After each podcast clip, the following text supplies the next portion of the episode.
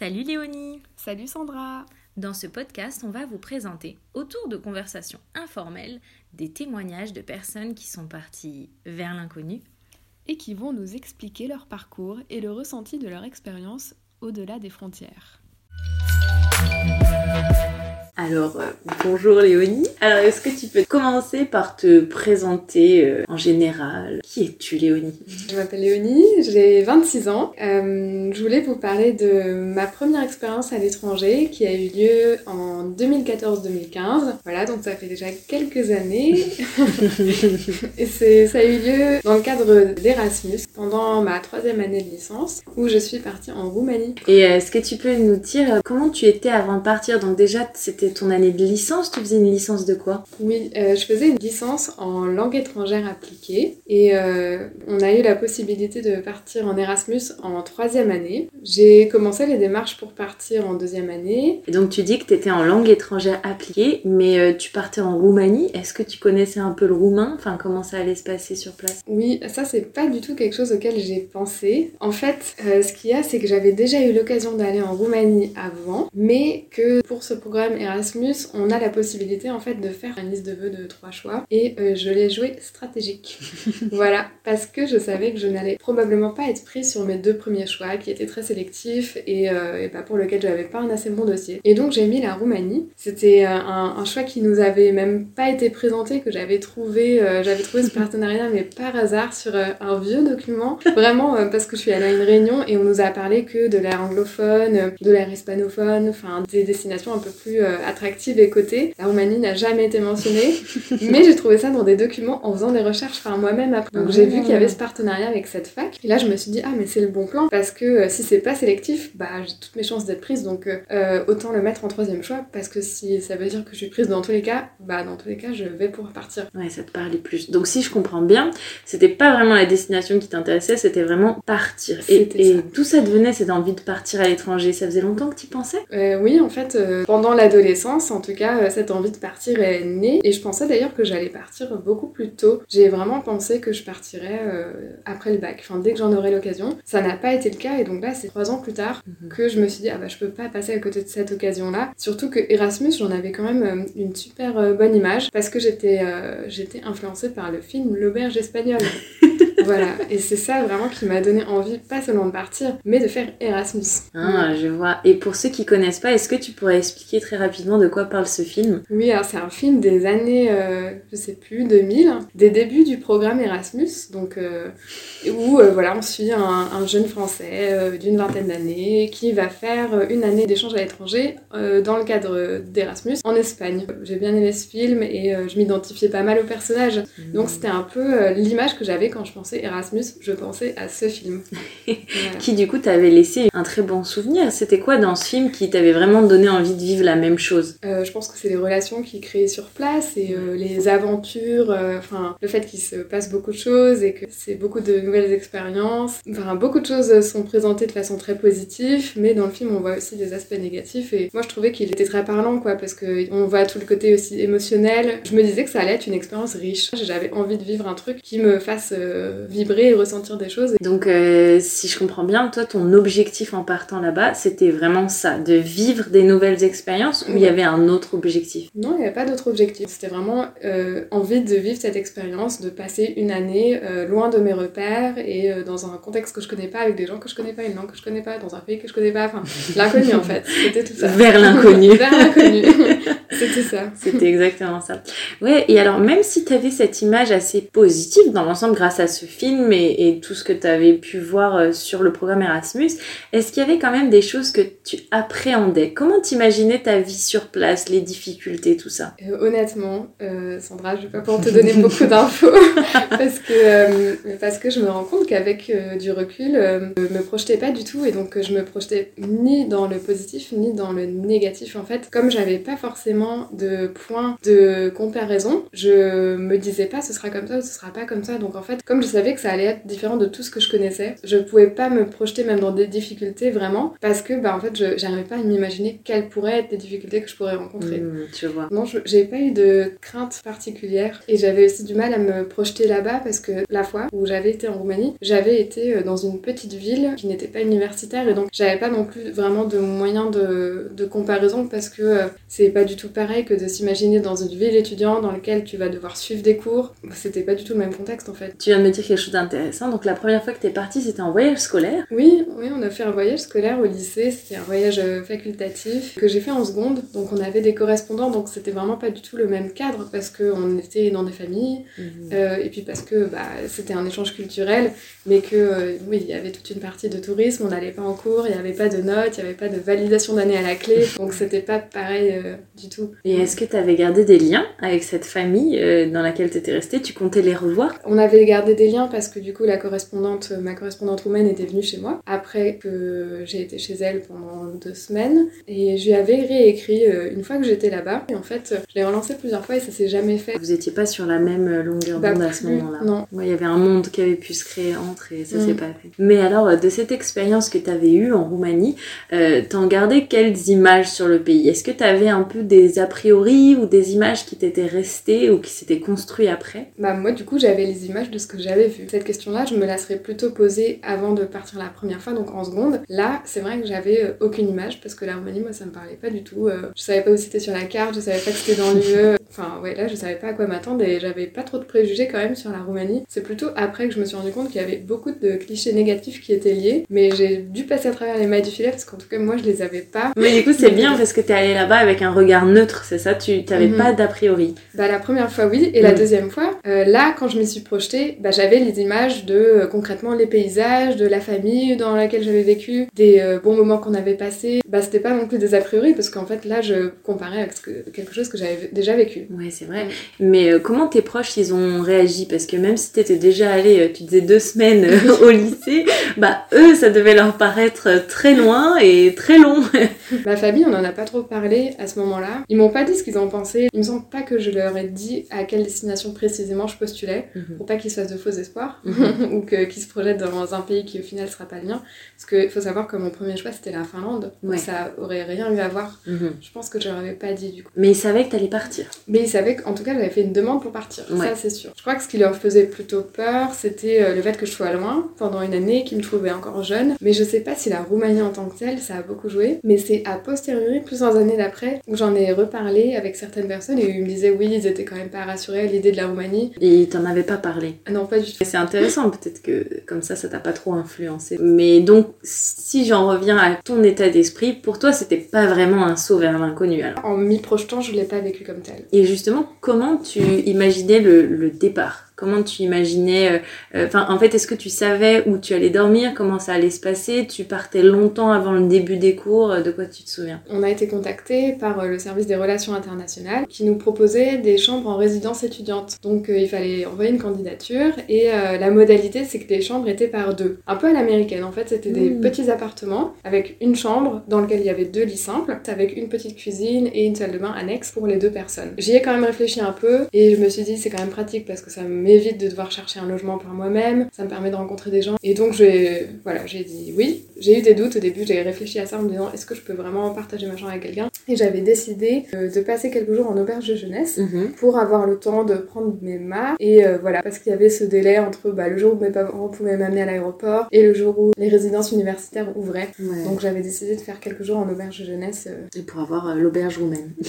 voilà c'est ça Et, et tu peux me rappeler quel est le nom de la ville où tu allais habiter? Oui c'est Cluj Napoca Et c'est une ville de, de quelle taille euh, à l'échelle de la... c'est une grande ville de 300 000 habitants en Transylvanie Mhm. voilà la plus grande ville de Transylvanie Eh ben, euh, je pense que maintenant on peut passer à comment ça s'est passé vraiment une fois sur place. Une fois que tu es arrivé dans ton auberge roumaine, euh, Mhm. c'était bien? Bah, mon arrivée là-bas, bah, j'ai eu une grosse claque, mais dès, dès l'aéroport en fait. Pourquoi? Qu'est-ce qui s'est passé? bah, il faisait super chaud, euh, j'ai tellement galéré avec ma valise, euh, puis bah, des choses toutes bêtes, mais je m'étais pas une seconde posé la question de à l'aéroport comment j'allais faire pour aller à l'auberge. Je m'étais dit bah je me débrouillerai, mais c'est là que j'ai pris conscience que bah oui les panneaux sont en roumain, bon, heureusement l'aéroport il y a quand même des panneaux en anglais. C'est ça en fait de partir et je m'y projetais pas et c'est vrai que maintenant je me dis mais j'étais hyper euh, naïve parce que non mais la barrière de la langue c'est pas un truc que j'avais calculé. Comment t'as fait alors? Bah j'ai pris le taxi parce que bah c'est le truc le plus simple et bah je me fais arnaquer. Oh. c'est la seule fois de toute l'année que j'aurais payé aussi cher ce trajet en taxi que j'aurais fait 30 fois tu vois. Ouais. Et là, le gars, bah, j'avais une, une grosse tête de touriste et forcément, il me fait payer euh, le double. En plus, il m'a pas déposé à l'auberge même. Je lui avais dit centre-ville parce que je savais que l'auberge était en centre-ville. Ouais. J'étais en mode système D. Hein. Je m'étais pas du tout renseignée sur euh, comment j'allais faire pour internet et euh, j'avais pas du tout pensé que ça pourrait être utile d'avoir la 4G. Le fait est qu'une fois arrivée dans ce centre-ville, j'avais un plan Google Maps que j'avais imprimé Ah, Avec ça c'est beau, ça, ça, ça c'est beau. auquel j'ai rien compris et du coup, j'ai été obligée de me demander à des passants dans la rue. en montrant le plan Google Maps. Oui, en leur montrant le plan, sachant que j'étais quand même méga chargée, j'avais ma valise et tout, et que je me suis retrouvée à limite parler à un clochard euh, qui était le seul à bien vouloir m'aider, Oh là là. et que, euh, et que là je me suis dit, oh là là, mais dans quoi je me suis embarquée et Bon, euh, voilà, le centre-ville c'était pas loin de l'auberge, donc je suis quand même arrivée à pied. Et donc là, euh, tout s'est bien passé. Euh, J'avais pris un truc euh, pas cher du tout, dortoir, je sais pas, de 10 personnes. Et là, la petite surprise, ça a été que la résidence était censée ouvrir. Au bout des 3 jours, ils nous disent que c'est pas possible d'ouvrir. Et Oh. qu'ils allaient avoir un délai, enfin un retard. Au final, je suis restée 10 jours dans l'auberge. Oh oui, c'est vrai. que ça a eu vraiment beaucoup de retard, oui. Ouais, ouais. Et est-ce que t'as commencé les cours en étant à l'auberge Non, il restait deux semaines, donc ça allait. En journée, bah, je me promenais dans la ville, ça m'a permis de vraiment découvrir plein de choses et de bien prendre mes marques dans la ville, donc ça c'était bien. J'ai aussi sympathisé des gens dans le même dortoir que moi, qui étaient dans la même situation que moi. Ouais, un, un néerlandais et deux belges, qui pareil, attendaient pour emménager dans leur résidence universitaire. Après les dix jours, on a enfin reçu le mail qui disait que c'était bon, qui nous donnait rendez-vous euh, au pied de- d'une des résidences. Donc on pensait que c'était la résidence où on allait habiter. Donc tous les quatre, euh, super chargés, on va à l'endroit ensemble. Et on se rend compte en, en arrivant sur place, c'était en fait un point de rendez-vous et on n'allait pas du tout tous habiter dans cette résidence-là. Mais donc là, on s'est séparés alors que ça avait constitué un peu mon groupe, euh, mon point euh, d'ancrage. Et ces personnes-là, euh, t'es resté en contact euh, avec eux? Ah, totalement. Ah ouais, ouais. C'est- devenu tes amis le reste de l'année ou comment ça s'est passé? Oui, en fait, tous les trois sont restés qu'un semestre. Mais Mhm. donc, pendant tout le premier semestre, on est vraiment restés amis. Ouais. Mhm. Oui, puis bah, moi, donc là, ce jour-là, il nous indique donc sur cette liste où se trouve la résidence où on doit aller. Mhm. Et je me retrouve en- dans la rue, et là, en fait, quelqu'un s'arrête pour m'aider, pour Oh. me demander si j'étais perdue. J'étais perdue, donc la personne m'accompagne jusqu'au pied de la résidence. Et j'arrive à la résidence, et là, on me dit que euh, les admissions sont possibles que l'après-midi, et qu'il faut que j'attende en fait euh, jusqu'à l'après-midi. Et là, mais euh, c'est- il y avait foule, il y avait trop trop de monde, parce que bah, en fait, tous les étudiants arrivaient en même temps. Eh ouais. Il y avait plein de gens avec leur famille, les voitures qui s'arrêtaient en plein milieu pour euh, décharger les affaires et tout. Et on demande de signer un contrat. Sauf que c'était un contrat sur lequel je comprenais aucun mot, parce que c'était en roumain, et je Oh savais même pas là. comment le remplir, parce qu'il n'y avait pas que Ouais. signer, il y avait le remplir. Alors moi, les cases avec les trous, je savais pas s'il fallait que je mette mon nom, ma date de naissance ou ma Ouais. nationalité. Donc heureusement, bah, j'ai interpellé un peu une fille euh, avec qui aussi j'ai sympathisé après, qui parlait anglais, qui m'a aidé, euh, qui m'a dit là tu mets ton nom, Mhm. etc. Donc finalement j'étais contente, je me suis dit ah là je vais pouvoir enfin poser ma valise dans ma chambre, euh, je vais faire connaissance avec ma coloc, on nous avait dit que c'était par même sexe, donc Mhm. j'aurais une colocataire. J'ouvre et là je me rends compte que c'était une chambre avec 5 lits et pas Ah deux. non. Et là, c'est vrai que ça a été un peu après les, les 10 jours. Là, je m'étais dit, en fait, enfin, j'allais pouvoir me poser. Et sauf que du coup, ça correspondait pas du tout à ce à quoi je m'attendais. Ouais. Et c'est vrai qu'en plus, la chambre était pas juste euh, une chambre pour plus de personnes que ce que je pensais, mais elle était aussi hyper vétuste. Et donc, euh, vraiment, en rentrant dedans, en ouvrant la chambre, je me suis dit, non. après, après, franchement, j'ai relativisé. Mais sur le moment, j'ai eu un peu ce truc de, ah non, mais c'est pas possible. Ouais, ça a été un choc quoi, un Un vrai petit, choc. un petit choc. Et euh, surtout que l'un des lits était déjà pris. Alors ça, c'était positif parce que je me suis dit, ah, mais je suis pas la première. Ouais. Et là, je m'allonge pour euh, un peu me remettre de mes émotions Quand soudain. et je m'endors. Voilà, Ah ouais, non. On était en pleine journée, mais genre comme une petite sieste, quoi. Ouais. Et euh, je suis réveillée bah, par du bruit dans la chambre. Et du coup, bah, je vois une fille avec deux gars gars qui rentre avec plein de bagages et on commence à parler anglais. Et sauf qu'on se rend compte très vite qu'on est toutes les deux françaises. Ah oui C'était rigolo qu'on se mette à parler anglais. Et finalement, au bout de combien de temps tu t'es habituée à cette situation de partager ta chambre avec quatre autres personnes? Comment ça s'est passé? Bah, J'ai eu de la chance parce qu'au final, on a été que quatre au total et pas cinq. Mhm. Il y a un lit qui est toujours resté vide. Parce que très concrètement, on avait un lit, on avait une étagère, une penderie par personne. Et il y avait un bureau et une chaise pour toute la chambre. Et au début, euh, on a passé pas mal de temps que à deux, et les deux autres personnes, les deux autres filles sont arrivées un peu plus tard. Euh, ce qui m'a un peu pesé au début, c'était en fait de pas du tout avoir de moments où je suis seule. Mhm. Et euh, bah, par exemple, c'est bête, mais je me disais euh, comment est-ce que je vais pleurer? C'était plus le fait de jamais pouvoir me retrouver seule dans une pièce. Mhm. Parce que c'est vrai que, en fait, quand on s'endort, euh, les premières personnes qu'on voit le matin, c'est les mêmes personnes qu'on a vues en dernier au soir. Quoi. Mais j'ai très vite été dans l'acceptation et puis on a très vite aussi été un peu dans l'action. On a voulu rendre cette chambre un peu plus habitable. Et on a décidé d'acheter un, frigo, mhm. euh, des rideaux, parce qu'il n'y avait pas de rideaux. Et donc voilà, on s'est un peu organisé, on a acheté de la vaisselle. Et donc le fait d'être avec cette haute fille, c'était vraiment cool. Ça nous a motivés. Quoi. Ouais. Et est-ce que ça vous a permis aussi de, de vous souder? Est-ce que vous êtes devenus bien amis après? Oui, on est devenus amis. En fait, au début, c'était vraiment surtout parce qu'on passait beaucoup de temps ensemble, par la force des choses. et en fait, non, ça, ça n'a pas été toujours facile parce qu'au contraire, euh, comme on était deux Françaises en plus, qu'on habitait au même endroit et qu'au début, on traînait beaucoup avec euh, d'autres étudiants étrangers, mhm. on était toujours assimilés l'une à l'autre. Moi, c'était dur au début parce que j'ai l'impression de constamment être dans son ombre. Est-ce que tu faisais tout avec elle ou tu pouvais participer, je sais pas, à des événements ou des choses euh, toi seule bah, Au début, on mm. faisait tout ensemble. D'être à deux, c'était quand même pratique. Typiquement, euh, acheter un frigo de seconde main sur le bon coin roumain, euh, j'aurais jamais pu faire ça seule. Hein. Et comment se sont ajoutées les autres filles de la chambre à votre relation que vous aviez déjà toutes les deux du coup? Euh, Ça n'a pas posé de problème. On s'est très bien entendu avec une autre. Elle, elle était aussi très ouverte et voulait faire des choses avec nous. Donc on a fait beaucoup de choses à trois. Et la quatrième, elle était un petit peu plus en retrait. Elle était aussi plus vieille. En fait, elle était clairement pas dans le même délire que nous. Mhm. Donc ça s'est très bien passé, mais juste elle voulait pas faire trop de trucs avec nous. Et alors, euh, tu parles que vous faisiez beaucoup de choses ensemble, et, comment tu décrirais euh, ton, quotidien à cette époque-là de ton expérience? Bah Avant les cours, on avait des journées assez libres. Il y avait des événements qui étaient organisés pour euh, les étudiants étrangers. Une fois qu'on était bien installés, l'année universitaire a commencé. Et à partir de mi-octobre, là, le quotidien des cours s'est vraiment enclenché. Et puis pendant cette première période aussi, il y avait encore pas mal de démarches administratives, des choses par rapport aux emplois du temps. Et moi, ça a vraiment été une galère sans nom, hein, que j'ai jamais retrouvé dans ma vie plus tard. Il y avait des problèmes de communication avec les personnes euh, de l'administration qui, pour la plupart, ne parlaient ni français ni anglais, qui en avaient marre de me voir. Parce qu'en fait, on avait dû remplir une espèce de contrat où on faisait un emploi du temps L'idée, c'était qu'on retrouve des cours qui ressemblaient à ceux qu'on aurait dû avoir en troisième année en France. Mhm.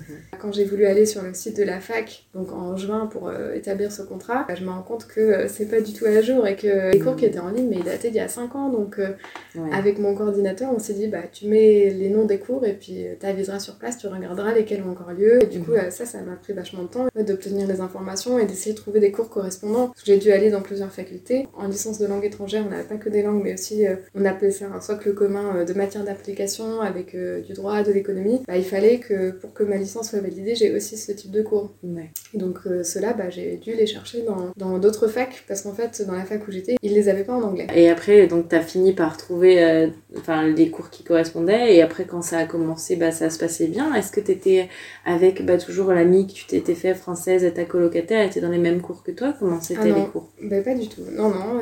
elle, en fait, on n'étudiait pas les mêmes choses. Donc mhm. on n'était pas dans les mêmes facs. Je me suis donc retrouvée dans la fac de lettres. Et bah, j'étais, à part un cours où il y avait une autre étudiante étrangère qui était coréenne, avec qui mmh. je sympathisais, sinon la seule étrangère. Euh, de tous les cours j'allais. Et en fait, c'était euh, très très fatigant parce que euh, je comprenais rien. Faut s'imaginer, tu passes bah, voilà, deux heures dans un cours et que bah, tu connais dix mots et quand tu entends ces dix mots, tu t'y raccroches, mais tout le reste, en fait, t'essaies juste de comprendre. Et... Mais t'as été obligée d'avoir les cours en roumain? Bah, certains, oui, parce que en fait, j'avais pas du tout anticipé ce problème parce que moi, on m'avait vendu la Roumanie comme faisant partie de l'ère anglophone. Mhm. C'est pour ça aussi que j'ai mis du temps à pouvoir avoir un emploi du temps qui tenait la route avec tous les cours qu'il me fallait parce que bah, voilà, il fallait que je chaque prof et qui, qui m'acceptent dans leur cours.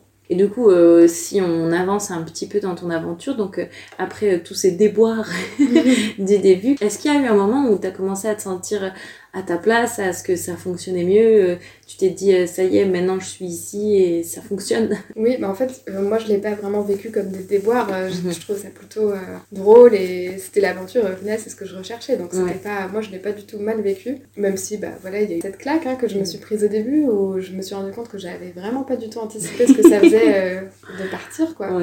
Et ça, je l'ai ressenti dès le début. Après, j'ai aussi une déprime et c'est vrai que j'ai mis du temps à me sentir vraiment à ma place. Et bah, je pense que ce déclic, je l'ai surtout eu après être rentrée euh, en France euh, pendant les vacances de Noël quand je suis revenue. Où là, je me suis dit, ah, bah, j'étais vraiment contente de re-rentrer parce que j'avais l'impression de... que c'était ma vie. Maintenant, là-bas, en. Roumanie. Ouais, là, tu t'es rendu compte que, mm. que, ça y était. Et justement, euh, au tout départ, tu nous disais que tu partais en en Roumanie un peu euh, tranquille du fait que tu avais déjà eu ton voyage scolaire là-bas et que tu avais déjà des images de comment c'était vraiment. Et en y habitant à l'université, est-ce que ces images, elles se sont confirmées? Est-ce qu'elles ont changé? Est-ce que tu en as découvert des nouvelles?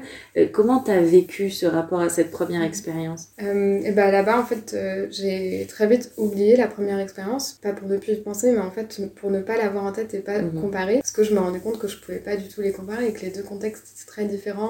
C'était une nouvelle image de l'harmonie que, j'avais à mhm. travers cette vie-là, euh, dans une grande ville, qui plus est euh, assez internationale, où j'avais une vie étudiante, ma propre vie. Mhm. Ça, c'était euh, totalement différent. Ça m'a vraiment donné un autre aperçu de l'harmonie. Et je retrouvais quand même les côtés que j'avais appréciés beaucoup plus à la campagne, dans un milieu plus rural, parce qu'on allait beaucoup explorer le pays pendant les week-ends. Mhm. Donc pendant les week-ends, on allait vraiment à droite, à gauche, et on est allé dans beaucoup de villes, beaucoup d'endroits en Roumanie. Est-ce que tu aurais une anecdote ou un épisode marquant qui représenterait bien euh, ce type de moment que tu as vécu là-bas? Euh, bah, Je pense à un truc, alors je sais pas si c'est le plus euh, parlant, mais ce qui était euh, intéressant pour nous, c'était de voyager en stop parce mhm. que ça permet vraiment de rencontrer des, des Roumains. Parce qu'au final, moi, si j'avais pas vécu dans une résidence étudiante où euh, nous quatre dans ma chambre, on était les seules étrangères, euh, parce que ça, je l'ai pas précisé tout à mhm. l'heure, mais du coup, on n'était pas dans la résidence étudiante internationale mhm. où normalement il y a des chambres de deux. Et donc, bah, par ce biais, j'ai quand même rencontré beaucoup de, de Roumaines.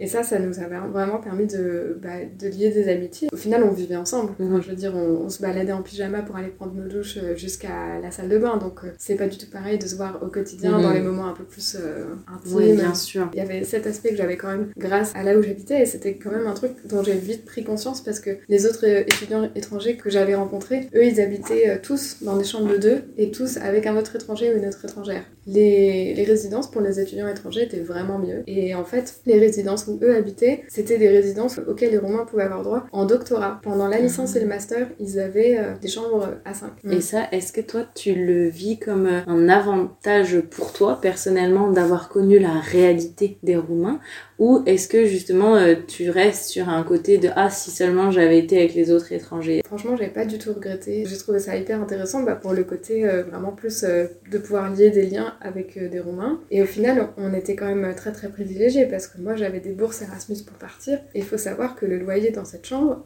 me coûtait 50 euros par mois. Nous ça faisait qu'on avait vachement plus d'argent à dépenser ailleurs parce que les résidences pour les étrangers, c'était, euh, je sais pas, 200 euros par mois. Et justement, euh, du fait d'être au contact euh, par tes coups ou dans ta résidence avec vraiment bah, des locaux, c'est le cas de le mhm. dire, est-ce que tu dirais que tu as fait une rencontre qui a fait une différence? Est-ce qu'il y a une rencontre qui t'a marqué? Mais peut-être pas forcément parmi les locaux, mais est-ce qu'il y a quelqu'un qui a fait vraiment une différence pour toi cette année-là? Oui, déjà bah, ma coloc, mhm. la, fille française avec qui j'ai vécu. Je pense que les choses auraient quand même été très différentes si j'avais, je l'avais pas rencontrée elle. On a fait beaucoup d'autres rencontres très sympas et même euh, il y a vraiment des filles avec lesquelles on a beaucoup sympathisé qui étudiaient le français ou l'anglais. En fait, euh, les résidences étudiantes étaient aussi par fac. Nous, on était dans la résidence étudiante de lettres, même si mon ami n'était pas en fac de lettres. Et donc, en fait, il y en a que je croisais dans les couloirs de la fac, des filles qui étaient euh, à mon étage de la résidence, que je connaissais de vue de la cuisine, par mmh. exemple. Là, il y a trois filles en particulier avec qui on a vraiment créé des amitiés plus profondes et avec qui j'ai gardé contact par la suite. Et tout à l'heure, tu me posais la question d'une anecdote. Ouais. Donc, le stop, c'était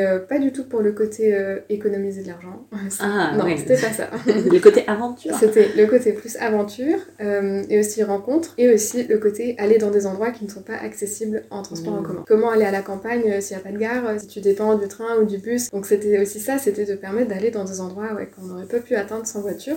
Et donc ça, on le faisait assez régulièrement et c'était vraiment sympa parce que pour le coup, là, on avait vraiment un échange dans la voiture avec la personne qui nous emmenait. Et une anecdote que j'avais par rapport à ça, c'était euh, que hum, une fois, on avait rencontré euh, un gars d'une cinquantaine d'années, euh, très très sympa, il parlait un peu anglais parce que bah, il y a toujours un peu le problème de la mhm. communication. Donc à deux, on arrivait quand même à se faire comprendre, à faire des petites phrases. Et il n'arrivait pas à se faire comprendre mhm. et à nous expliquer ce qu'il faisait dans la vie. Ça lui tenait à cœur. Il est frustré de ne mhm. pas pouvoir s'exprimer. Donc il s'arrête un peu, pas directement en plein milieu de la route, mais en tout cas un peu sur le Et là, on commence un peu à se dire, parce qu'il dit rien, on commence un peu à se regarder en mode est-ce que c'est normal et tout. Il sort de la voiture, il va au coffre. et là, on commence vraiment à se dire euh, est-ce qu'il faudrait qu'on parte de la voiture?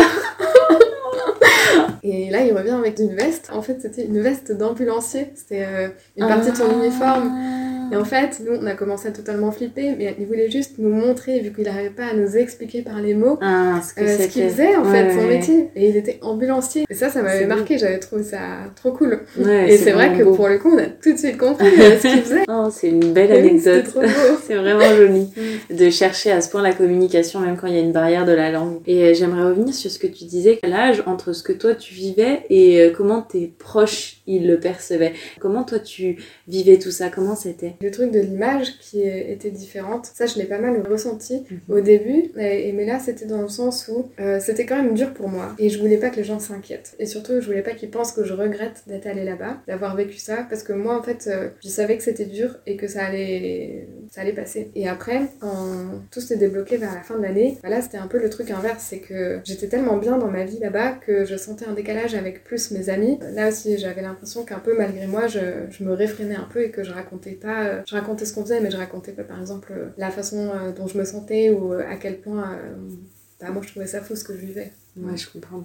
Donc, en fait, tu as eu euh, différentes phases finalement. Et, euh, et, et, là, donc tu dirais sur la fin, tu te sentais vraiment bien, tu t'avais ah trouvé ta place dans ton nouveau quotidien. Bah, en fait, je pense que tout a commencé à vraiment, vraiment euh, aller vers que du mieux à partir de allez, février. Là, j'ai vraiment aussi eu mon propre groupe d'amis et j'avais parlé du fait que c'était un peu pesant de rester toujours avec ma coloc française. Mhm. Déjà, on n'a plus habité ensemble le second semestre. Ça a été un renouveau pour notre amitié parce qu'on n'était plus contraints de se voir mhm. tous les jours, mais qu'on pouvait choisir de se voir, on est disponible pour le on se voyait. Ça, ça a totalement changé la donne et ça a vraiment renforcé notre amitié. Puis le fait aussi que à ce moment-là, en fait, avec les personnes qui sont restées du premier semestre, il y avait un petit groupe qui s'est formé et on a décidé de faire le truc de notre côté. Et mhm. ça, ça c'est devenu mon vrai petit groupe d'amis. Et là, je me suis sentie super bien euh, d'être intégrée dans un groupe, ce qui n'était pas forcément le cas au premier semestre. On s'est tous rendu compte que ça fait six mois qu'on est là, on n'a pas envie de repasser par euh, la semaine d'intégration, tout ça. Donc mhm. on faisait nos trucs dans notre coin et c'était trop bien pour moi aussi de faire partie d'un groupe d'amis où tout le monde a une nationalité différente et mhm. de se rendre compte qu'on peut euh, très bien se comprendre et partager des choses euh, folles. Donc euh, tu dirais que la phase où tu t'es sentie un peu moins bien, un peu plus déprimée, tu penses que c'était principalement lié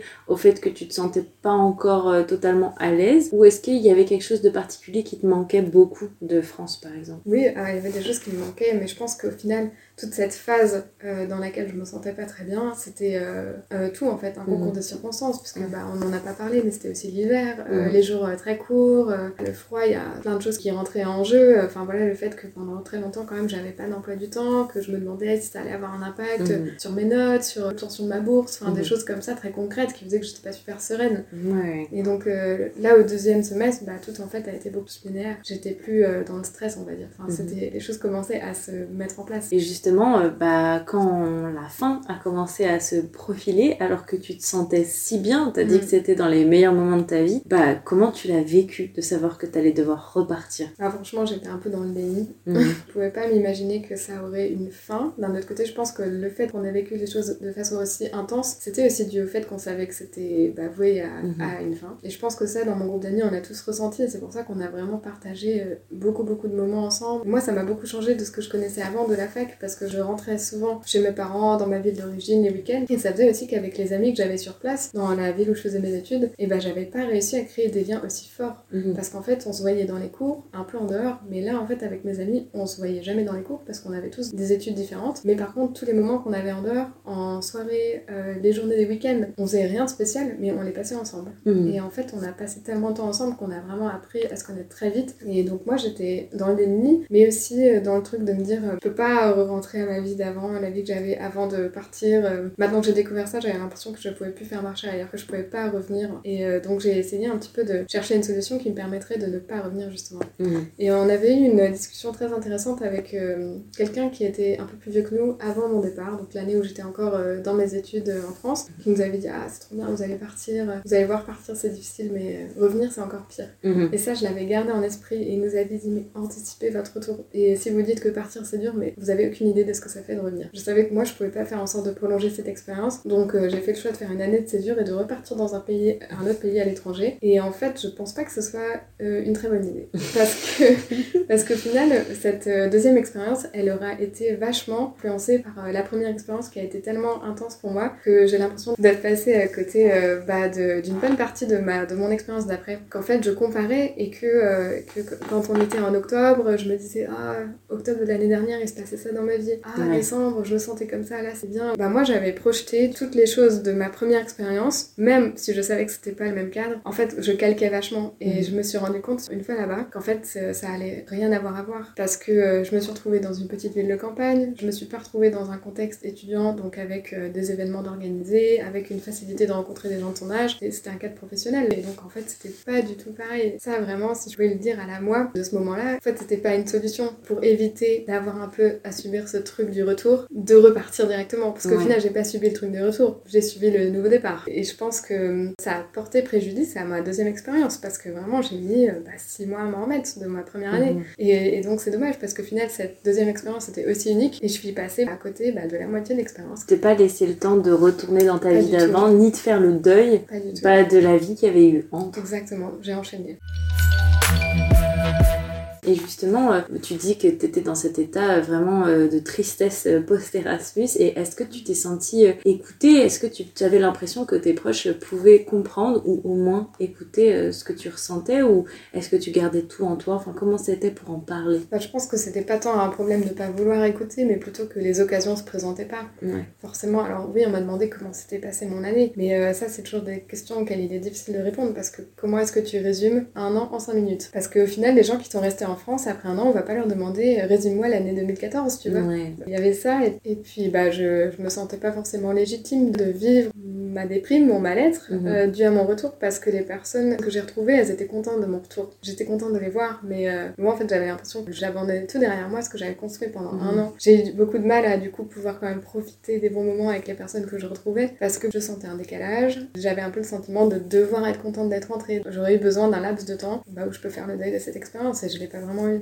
D'autant plus que tu repartais euh, très rapidement Bah oui, derrière. du coup il fallait profiter en vitesse pendant l'été de toutes les choses que j'avais pas eues et que j'aurais pas de nouveau pendant un an. Ça m'a pas du tout laissé le temps de me poser, d'autant plus que j'ai travaillé pendant l'été. Et alors, surtout du fait que tu es reparti tout de suite après, et que moi je sais que tu es parti après de nombreuses fois, euh, est-ce que tu gardes un lien avec la Roumanie et est-ce que tu gardes un lien aussi avec cette expérience que tu as eue là-bas? Et oui, mais j'ai mis du temps à me rendre compte à quel point ça avait été fondateur pour moi. Je pense que Mhm. dans n'importe quel pays, la première fois à l'étranger, ça m'aurait dans tous les cas marqué. Mais là, que ce soit passé comme ça s'est passé, ça a clairement eu une influence sur le reste de ma vie. Ça a changé ma vie parce que euh, ça m'a permis de prendre confiance en moi. En fait, je l'ai vraiment vécu comme un nouveau départ. Et c'est quelque chose dont j'avais besoin d'un point de vue personnel. J'avais besoin de prendre de la distance par rapport à des choses. Et cette distance, j'avais pas réussi à la prendre en restant en France. J'ai vraiment eu l'impression que je pouvais être moi-même et celle que je choisissais d'être. Et ça, en fait, je l'ai vraiment vécu comme une énorme libération. C'était hyper enrichissant et, et d'un point de vue émotionnel, c'était aussi très très fort. J'ai quand même l'impression que comme la Roumanie, ça avait été l'endroit qui me l'a permis, je garderai toujours un lien fort avec ce pays. Et Mhm. c'est un peu euh, le pays qui m'a permis de devenir euh, la moi d'aujourd'hui. Puis bah, en dehors de ça, moi, je me sens assez proche quand même euh, des, des Roumains parce que Mm. comme on- j'en ai rencontré beaucoup, que j'ai lié des amitiés fortes et que c'est une culture euh, que j'avais l'impression d'un peu comprendre, surtout que j'y suis retournée par la suite. Comme tu dis que ça reste pour toi un pays vraiment très fort et fondateur dans ta personne et qui tu es, est-ce que tu te reverrais dans le futur retourner habiter là-bas Je sais pas parce que j'y ai de nouveau euh, passé euh, quelques mois dans un cadre encore très différent euh,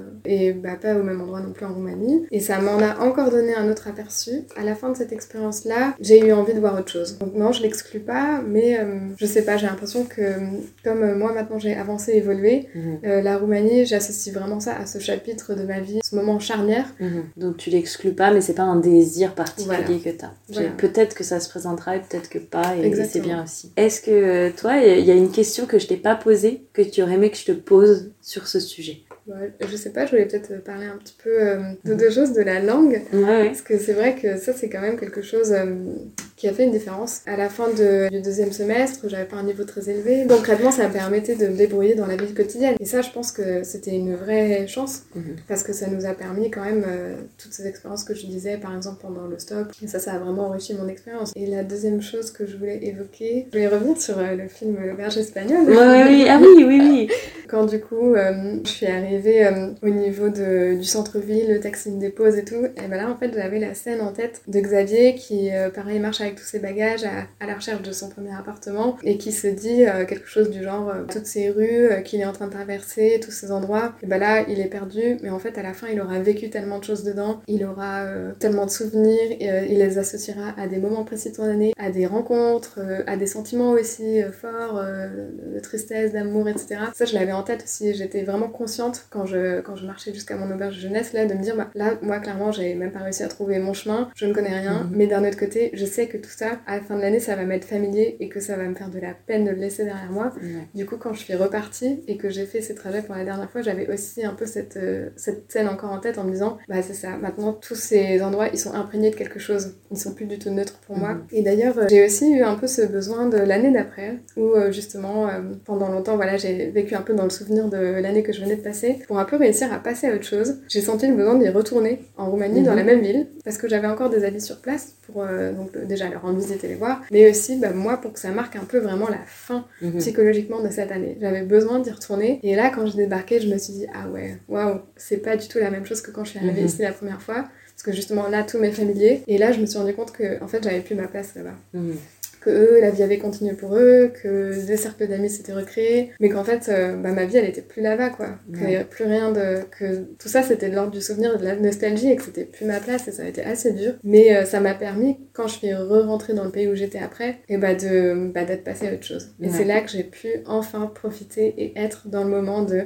ce que j'étais en train de vivre pendant la deuxième année. Ça t'a permis de prendre conscience que ça y est, c'était, euh, c'était derrière toi, quoi. Et, et, et pour terminer, est-ce qu'il y aurait eu une dernière chose que, que tu voudrais euh, ajouter ou est-ce que ça y est, tu as enfin pu ça dire. Y est. ça y est. tout a été dit. Je pense qu'on dira jamais tout, mais je pense qu'on va s'arrêter là pour aujourd'hui. Ça marche. Alors merci beaucoup Léonie. Merci Sandra de m'avoir écouté. Bah, je t'en prie.